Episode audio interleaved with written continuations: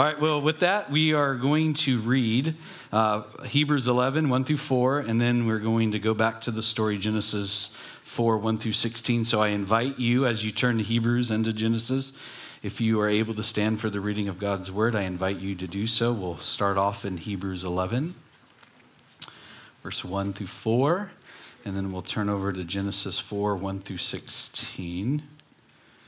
And uh, it'll be on the screen as well and I will be reading from the NLT. Hebrews 11, 1 through 4 reads Faith shows the reality of what we hope for, it is the evidence of things we cannot see. Through their faith, the people the days of old earned a good reputation. By faith, we understand that the entire universe was formed at God's command, that what we now see did not come from anything that can be seen. It was by faith that Abel brought a more acceptable offering to God than Cain did. Abel's offering gave evidence that he was a righteous man, and God showed his approval of his gifts. Although Abel is long dead, he still speaks to us by his example of faith. And now, Genesis chapter 4,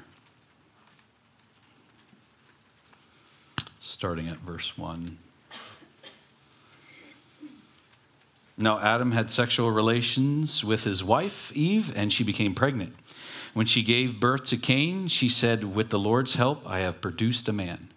Later, she gave birth to his brother and named him Abel. When they grew up, Abel became a shepherd, while Cain cultivated the ground.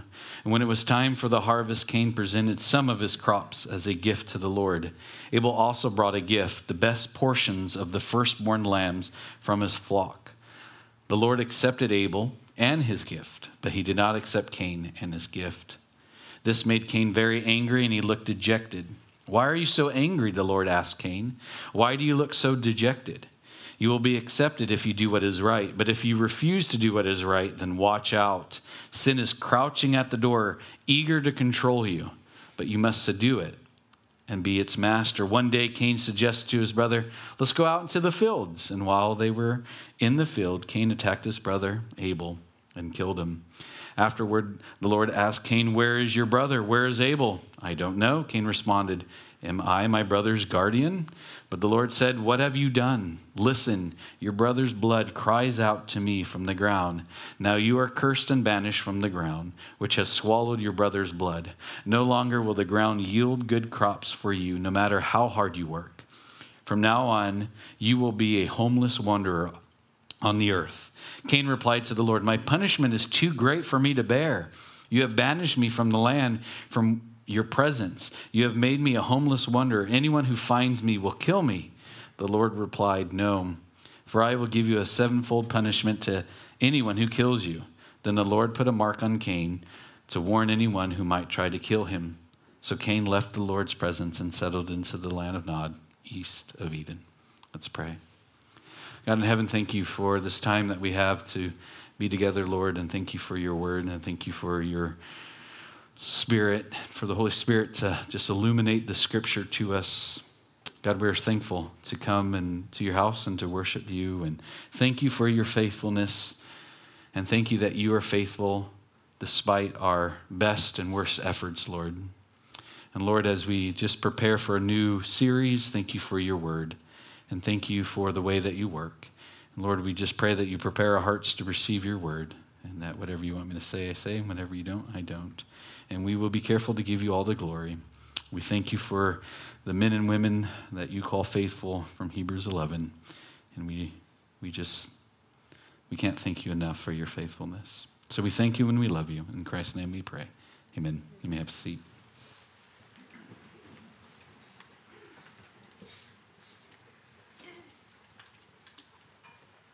So I would suggest that in our faith journey, we have good and bad and ugly, like I had mentioned. And for those of us who are followers of Christ, we all have different experiences on our path of faithfulness. And for some, again, this morning, you might feel the weight of the ugliness or the bad. Uh, I wrote the junky or yucky parts of things that has happened to you or that you have done, and you feel that weight. And some may feel more like they're just simply bad that they are hiding some sin or perhaps not so hidden things and not feeling great. And for some, you might feel as if you're on the good side this morning. Uh, just a note of caution. Praise God if you are in a season where you feel more like Abel than Cain, but be weary of pride. We might be an Abel, but we can all quickly turn to Cain. Quickly. I'm not suggesting necessarily murder, but definitely jealousy, which comes from pride. But all that to say is that the author of Hebrews wants us to understand and see what faith looks like. And we'll, as the author takes us through the different people, the different characters of the Bible, we will see different skills, gifts, and abilities, and on all different kinds of level. But at the very heart, we will see faith, and hopefully we will see why they are called a faithful person, or the Hall of Faith, or whatever you want to call it. And really, in a nutshell, faith is a trust in God that surpasses everything else. It surpasses your fear, your personal desires, your ambitions. It's where your hope lies. It's what transforms you to who you are. It helps you become more like Christ. And in this story that we've read, it's a, a faith of Abel, specifically the heart and admiration of his giving. That's where we see his faith. That's why he is the first person mentioned in this story. And as we read just the first part of Hebrews 11, the author, probably Paul, writes that faith shows the reality of what we hope for. It is the evidence of things we cannot see. So there's evidence beyond what we can see, and I would suggest what we feel. And as verse 2 tells us, through the, their faith, the people in the days of old earned a good reputation because of their faithfulness unto God. And that's what faith is. And we're all on a journey of faith, and we are all moving in one direction or another. And hopefully, we're all moving towards the direction of closeness, intimacy with Christ.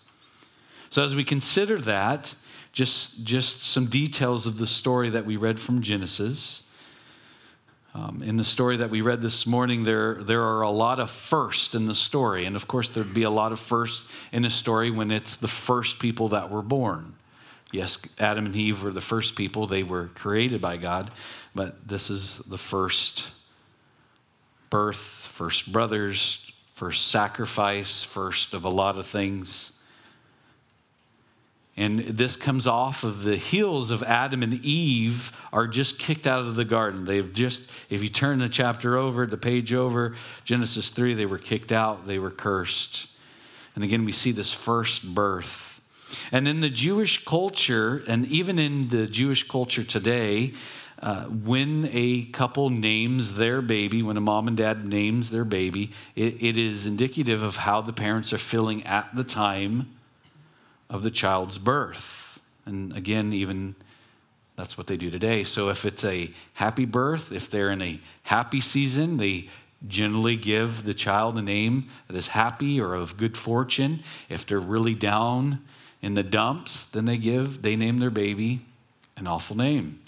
Uh, it's still, still uh, what they practice today. Uh, when, when we were uh, in Jerusalem, or when we were in Israel, specifically in Jerusalem, uh, one guy told the story of his name, and he said that it could mean either of great fortune or bad fortune. And when he asked his uh, mom and dad, was it a good time or a bad time? And they said, I don't remember. He said, I wish they would have said it was at least a bad, but they don't remember me. Now, for us, of course, names are important and names mean things. There's meaning behind the names, but I would suggest that our sentiment is not how we hope to predict or how we are feeling for our children. And all that to say is that when Adam and Eve gave birth, when Eve gave birth to their first child, Cain, she named him Cain, which means I've got him, here he is. You're like, so what? What does that mean? So if you remember when, when God kicked them out of the garden and, and he cursed Satan, the serpent, and he said, The seed of the man, of the woman, will crush your head. Eve, when she gave birth to Cain, named him, here he is. He's going to crush Satan's head. So, in her mind, in, and Adam and Eve's mind, they were thinking, oh, well, this is quick. We're going to give birth to the Messiah. We're going to wrap this up. We're going to go back to the garden. No problem. Wrong. But that's what they named Cain. Um, just some more details. The, as Cain wanders around for his banishment, uh, he eventually has a family, and some of his family members, some of his children, eventually become famous people that we know. Probably um, the most famous of which is Moses' father in law, Jethro. His great, great, great, I think it's eight greats, if I counted right, his grandfather, Jethro, was Cain. Can you imagine being in the family line of the first murderer? Which just goes to show you that your family origin, your family line, does not necessarily dictate who you're going to be. Now, for Abel, his name means breath or son of breath or the breath of a son, which simply means the anticipation is that Cain was going to handle Satan and Abel would be able to breathe a sigh of relief. So, as we consider this, let's, let's pick up the story here and, and see exactly what happens. In verse 2 of Genesis 4, it says, Later she gave birth to his brother and named him Abel. When they grew up, Abel became a shepherd while Cain cultivated the ground. Let's stop right there. All of the paintings and the sculptures that we have show them as young adults. We actually don't have a timeline of when this took place, but at some point they grew up and Abel became a shepherd, which makes sense because from there on out, if you remember from our series in Psalm 23, the youngest brother always becomes the shepherd, is always the caretaker of his father's flock. And then Cain cultivated the ground, or the farmer. And then ever since this time, farmers and shepherds have always been at odds. I'm not suggesting here in America necessarily, but in Israel, there's always been at odds because shepherds are nomads. They roam around and lead their sheep to green pastures. We talked about that so much in Psalm 23. And farmers put up fences to protect the crop. So ever since this time, there's been this, this this competing of whose offering would be better, whose job would be better, which sibling would be honored by God better. So pick it up in verse 3. It says, When it was time for harvest, came Cain presented some of his crops as a gift to the Lord. Abel also brought a gift, the best portion of the firstborn lambs from his flock. The Lord accepted Abel and his gift, but he did not accept Cain and his gift. This made Cain very angry, and he looked dejected or downcasted. So, again, I mentioned that there's a lot of firsts. This is the first time that we see an offering or a sacrifice given. There's no details exactly of why there was an offering, why there was a sacrifice. Jewish tradition suggests that once they were out of the garden, God regularly was out with them and he had taught them later on the Levitical law that, that he gives the, God gives to Moses tells about what kind of sacrifice. Just to be clear up front, this is not an argument whether a grain offering or, or a lamb offering was better, a meat offering. Just to be clear, that doesn't matter because we, we see later on a, a grain offering is acceptable to God. And I just wanted to point that out because it's not the size of the gift that matters, it never is. God doesn't care about that. He cares about the heart. And we'll get that to a moment. I just wanted to, just in case I forgot to mention it, I just wanted to point that out. But you see what happens with Cain. Cain presents some of his crops as a gift to the Lord. I appreciate how NLT explains that, presents some.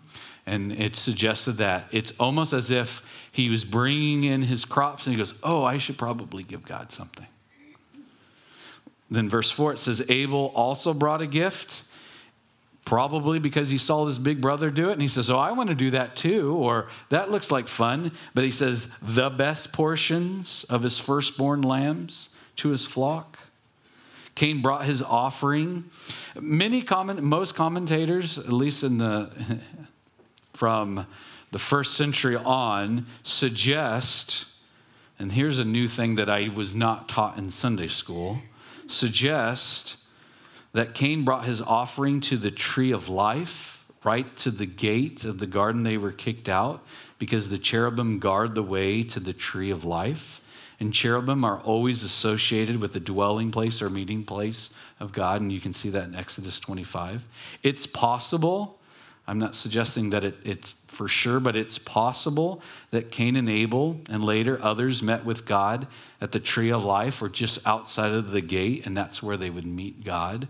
And then after the flood, it was completely destroyed, so they never returned there, and that's why they were always hoping to eventually build a temple to worship God. Uh, the God followed them while, while they were in the wilderness. Just, just a side note, just to consider when Adam and Eve were kicked out and God added the cherubim to protect the entrance to the tree or to the garden. I think part of it, a major part of the reason why God did not allow them to go all the way back to the garden, is because He knows humans. And our desire is always to go back to something than to someone. They wanted to go back to um, what they had, like this nostalgic feeling of what the garden represented, rather than going back to God because God knew that they would try to go back to the garden to try to make it right. And really, his whole desire for all of us is not to go back to a time, it's to go back to him. So, as we consider that, as they were presenting this, this sacrifice, this offering, again, one of the first, the very first sacrifice, at least that we see in the Bible, they come to God and they present something to God to give back to God. And again, both the grain and animal sacrifices were offered in the temple later on. And also, it leads to what Abel gave. Abel gave a lamb, the best lamb, the first lamb. And here was one lamb for one man. Later, the Passover will be one lamb for an entire family. And then the Day of Atonement, which is also a Jewish celebration, is one lamb for an entire nation. That's why once a year, the high priest would go in and sacrifice the one lamb. And if you were with us on Good Friday, Marcus explained that the tradition is that they would put bells on the priest just in case he was with sin, fell over. The bells would ring. You're like, oh, we better drag that guy out and pull the rope. And eventually, Jesus becomes the one lamb who took away the sins of the whole world. So, even at the very beginning, the very first sacrifice point to Christ. So, Cain was angry. Anger was undoubtedly rooted in his pride.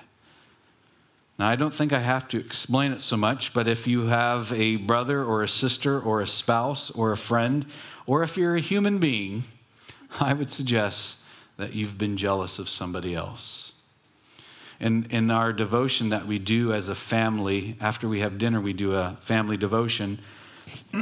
Excuse me. And the last one that we did last night was Have you ever done something and did not get credit for it? And boy, did we not have a lack of list to say the kids were very quick to say all the things that they did not get credit for. And even in that list, there was some argument of who should have got that credit within the credit. For example, well, I did no, you didn't do it all the way because if you remember, I'm the one. And then, of course, you come through, and actually, mom was the one who cleaned up the whole mess, but she doesn't get any credit, anyways. But it's that that jealousy. It's it's it's it's almost Cain says, Look, look what I gave you, God. And then his little brother comes and gives something. And you know when someone does something better from the heart, you can tell before it actually takes place. You know when you have given to God or to anyone in a place where you just do it out of obligation. You know when you see someone else do it and it's this whole comparison thing because I, at least in my mind, and, and I think I just dream in cartoons all the time, but in my mind, I just see, see it as Cain comes and says, Here you go, God, thanks. and I'll see you later. And as he's walking by, you just see an excited Abel running up. Look what I brought you. Just this excitement. And already there's anger in his heart. That little brother, he's always trying to one up me. Does anyone have a little brother? You know it's true. Or older brother, older sister. But what we see here is that there's this anger that starts to develop. And it's because of the original sin. I would suggest that his sin, Cain's original sin, is pride, which is really a form of idolatry, which is what got Adam and Eve in trouble in the beginning. They thought they were better than God, they thought they knew better than God. They thought that they were not getting what they deserved. They thought, like in the kids' devotion last night, they, were, they weren't getting the credit they deserved. And here we see Cain do it. And Abel, Abel is considered faithful according to Hebrews 11. Um, if we go back to Hebrews 11, verse 4, it says, It was by faith that Abel brought a more acceptable offering to God than Cain did. Abel's offering gave evidence that he was a righteous man. Notice that his offering did not make him righteous, it revealed righteous. His gift revealed what was already going on in the heart. He brought a more acceptable offering to God. But notice again, it doesn't say that Cain did not give an offering, it said more of an acceptable offering. And here's the point God never looks only at our worship, He looks at the worshiper. God doesn't merely look at the gift we give, but look at the heart of the gift giver. God never separates the sacrifice from the sacrificer. I know there's no word sacrificer, but you know what I mean. He never separates us from what we offer him. He never he never thinks, "Wow, Dallas, you look at all that you did. You must be great. No, he looks at why I'm doing it. He's looking at my heart. He's looking what's really going on be, behind closed doors, what's really going on below the surface. He knows the heart in which you give. It does not matter the size of the gift, but the heart in which you give it.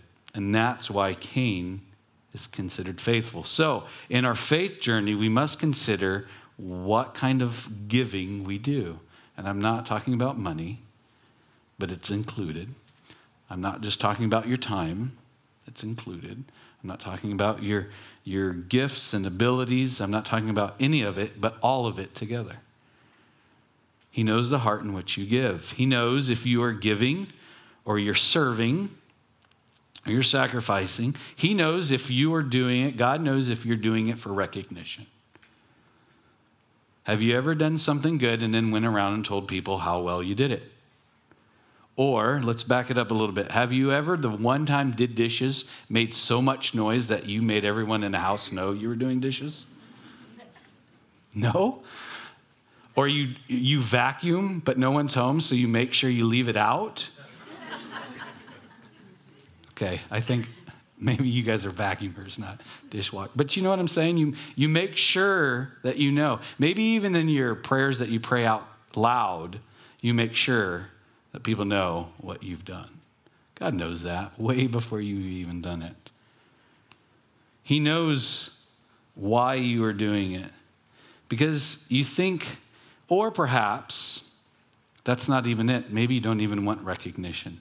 Perhaps you are giving to God something because you are hoping then He will owe you. You're hoping, okay, God, here's my whatever, and I'm hoping that since I've increased it a little bit, that you'll give me some, that you will bless me. I'm only giving because I think you'll owe me and that you will bless me by it. Now, faithfulness, you will be blessed, first of all, simply for being faithful. But you know the times when you do something good, and maybe it's not for recognition, but you're hoping karma. There's no such thing as karma. But you're just hoping that you'll get something from it. Or if you're giving out of guilt, you've done something wrong and you feel like instead of owning your sin if you just give a little bit more. It'll be the Old Testament and it'll be done. God knows the difference between a gift from the heart out of a relationship or a gift of out of, out of obligation. That's from our great theologian, Chris Gordon. Sorry, Chris. but he knows the difference. He knows that if you are serving the Lord, if you're giving to the Lord out of a relationship that you have with him, there's nothing else you would rather do than give to the Lord because you love him and it doesn't matter if anyone else notices, you just love him and you want to bring your first fruits to him because everything that you have already belongs to him, anyways. Or you're doing it out of obligation because I am religious and this is what you're supposed to do and I want to be a good little Christian and this is the rules that I follow. So, do you give back to God because of a command or you do it out of the love that you have for him? Cain did it simply to obey. Here you go, God. Again, going back to my cartoon vision, I, it's almost, I could even see him saying, Here, take it. Thanks. See you next week. And Abel gave his best because it came from a place of faithfulness. He knew that if he was to surrender his very best to God, that his very best was actually God and not what he had. See, God's faithfulness, God is actually very compassionate and very loving and very caring, and He blesses us so much, so abundantly, I would suggest, that all He desires truly is just our heart to return. So then the story continues on. Abel gives the good gift. And then in verse 5 of Genesis 4, but he did not accept Cain and his gift. This made Cain very angry, and he looked dejected. And immediately, God goes to Cain, says, Why are you so angry? I love when God asks the question that he knows the answer to, because he knows all the answers. He just wants to see if you're honest enough to, to respond. He says, Why are you so angry? The Lord asked Cain. Why do you look so dejected? And then he answers it You will be accepted if you do what is right, but if you refuse to do what is right, then watch out. Sin is crouching at the door, eager to control you, but you must, be, you must subdue it and be its master. So, no, so God goes from asking the question to the second question, Why are you so dejected? Then to answering it you will be accepted if you do what is right. But if you refuse to do what is right, then watch out. And then he talks about sin crouching at the door, and people have argued what did this actually mean about the sin he committed already or the sin he's going to commit? And the answer is yes to both. He's saying, I know what's going on in your heart right now, and you're very angry at your brother, and if you don't stop it, it's going to lead to murder. It's sitting right there. Sin has now entered the world, thanks to your mom and dad, but now thanks to you. And it's waiting to eat you up. You, unforgiveness will always eat you up. Unforgiveness is pride, and unforgiveness is idolatry. And that's what God says to Cain. And then there's no answer. It, if there was an answer, it would be in here. And again, I just imagine that Cain just shakes his head, probably mumbles something, You just don't get it, God. I'm mad at you. You like my little brother more than me. Whatever's going on in his head. And then it goes on one day, we don't know how, how, many days later. One day, Cain suggests to his brother, Let's go out to the fields. And while they were in the field, Cain attacks his brother Abel and killed him. In your mind, do you picture Cain killing his brother with a big rock? It's probably because it's what's in all the paintings. I don't know actually how he killed him. Doesn't matter how he kills him, but I, what I tend to do is I read through the scripture and, and I picture what I think happens. And then what is really important as good Bereans, as an Acts, to see what does the scripture actually say and then find out how much we've added to it to fill in the blanks. So in my mind, he has a big rock because that's all the paintings and the pictures They have, but we don't know. Maybe so. And then my, my next question that I ask is well, how would he know to kill anything? Like, there's never been a killing. Well, the animal sacrifices. But if he was a farmer, so then at some point, he's, he's learned. And it just shows you how, how something, a sacrifice, how Abel gave a sacrifice can quickly turn for Cain. So, however, he kills him, he kills him. Afterwards, the famous line takes place, verse 9. Afterward, the Lord asked Cain, Where is your brother? Where is Abel? And then he says, I don't know, liar. And then Cain responds, Am I my brother's guardian or am I my brother's keeper? And the answer is yes, actually. We are all our brothers and sisters' keepers. We're all supposed to care for one another. So he gave two lies, two false statements to God. So the good, the bad, and the ugly. The good of Abel was that he gave to God out of the abundance of his heart. The bad, we don't see a bad that Abel did. That doesn't mean he's without sin. The story, this character does not have bad. The ugly, the ugly is obvious. What happened to him? Cain killed him. And although it, it, a lot of times the characters that we see will be contrast, and you'll see this, and I'll point it out as we work through Hebrews 11, we will see the example of what is the good, and we will see the example of what is the bad. And this one is the obvious the two brothers. And some of them will be less obvious. So now Cain kills his brother. That's the, that's the ugly.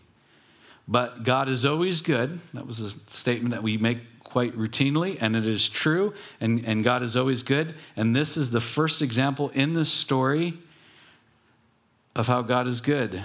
Verse 10 But the Lord said, What have you done? Listen, your brother's blood cries out from the ground.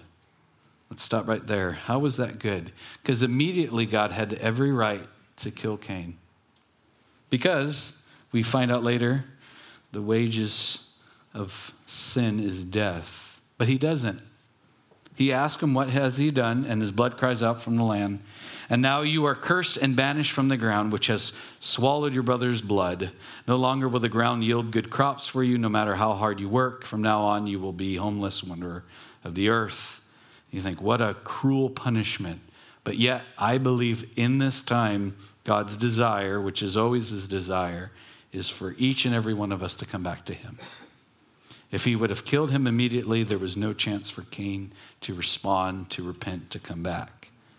And yes, there is a punishment for his sin. Yes, he was cursed and banished. A, farmer cannot no longer till the ground. But yet, in God's goodness, he gives him every opportunity to repent. And I would suggest he gives us every opportunity. He gives him a warning and an out, is what I call it.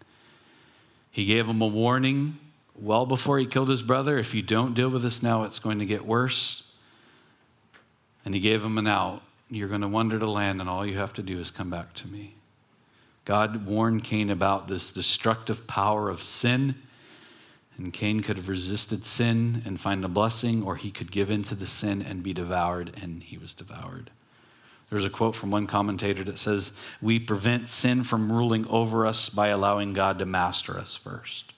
Without God as our master, we will be slaves to sin, even to death. So, faith, part of our journey in our faith is how we deal with our sin. And as we grow in our faith, ideally, we deal with our sin immediately. We deal with it when it's only a thought. And again, look at the way Cain responds to God in the most famous line Am I my brother's keeper? Yes. The answer is always yes. You were supposed to look out for him, oldest brother, and he was supposed to look, at, look out for you, youngest brother.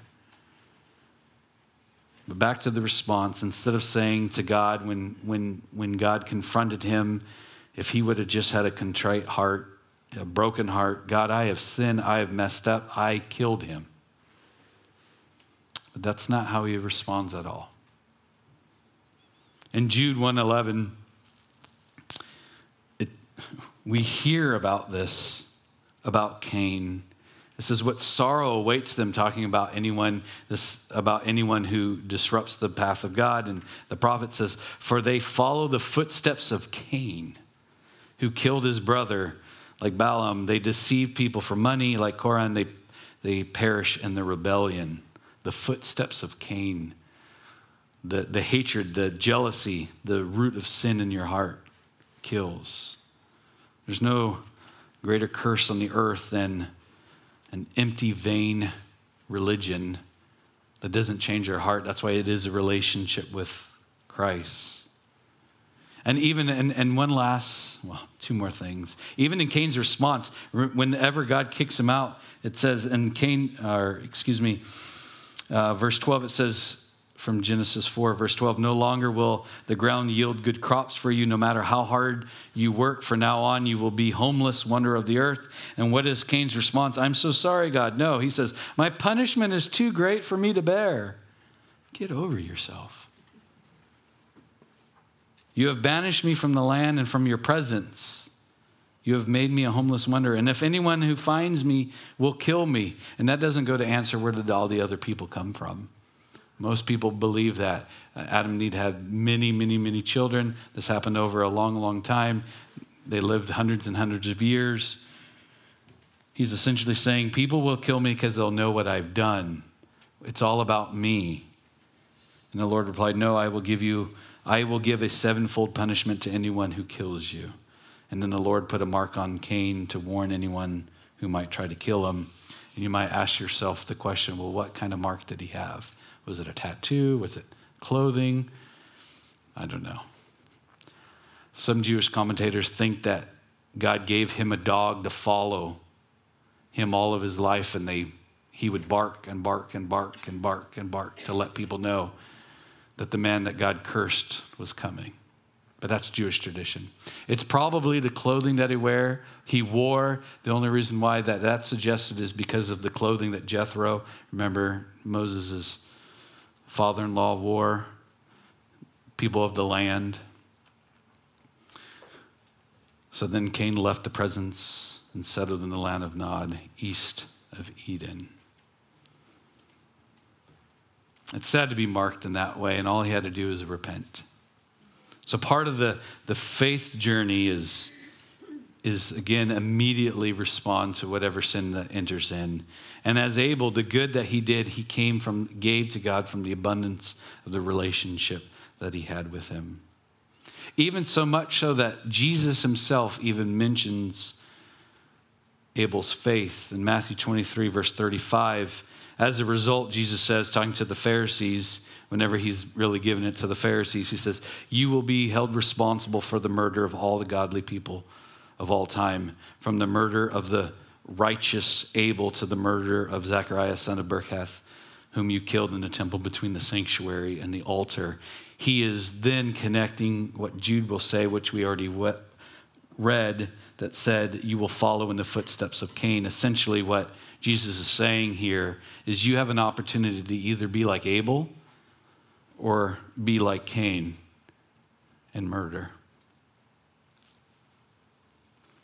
So we look at this story in this introduction to faith, and faith here, the reason Abel is mentioned is because of the place that he gave from his heart.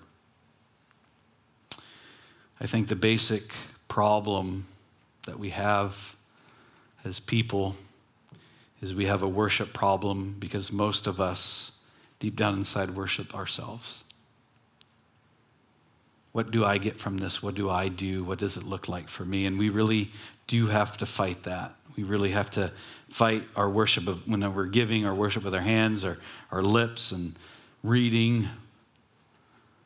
So the question is, is do you give God your best?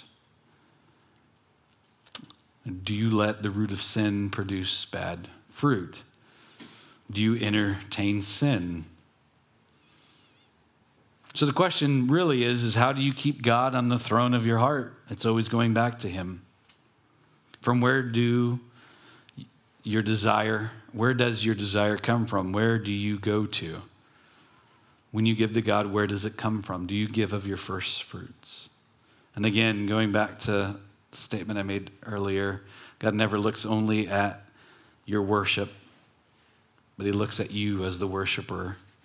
He doesn't look at the gift you give or the size that it is, He looks at the heart behind your giving.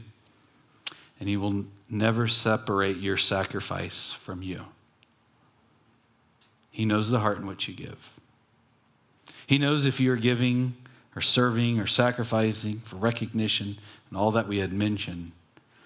But then again, going back, do you give back to God because of a command or do you give it back to Him because of the relationship that you have? And that is why Abel is mentioned. He's only mentioned a couple of times and he dies, but he's considered faithful because of the heart that he has. So as we consider that again, just and we're going to close later on with Psalm 50, and there's a line in it that says, Make thankfulness your sacrifice to God. Abel gave his best, which was a place of faithfulness. So next week we'll talk about Enoch and what that looks like to walk with the Lord without death. But as we consider just the faithful, just this introduction is just consider where you are at on your faith journey and where you would like to be. So let's pray. God, thank you for this time that we have had just to get things off. And thank you for those kids that shared the story. And thank you for their little faith that they have.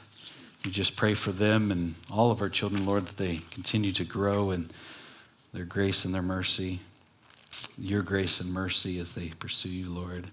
And we also pray that same thing for us, Lord. Will you help us take a look at where we are at in our faith journey? Let us celebrate the good.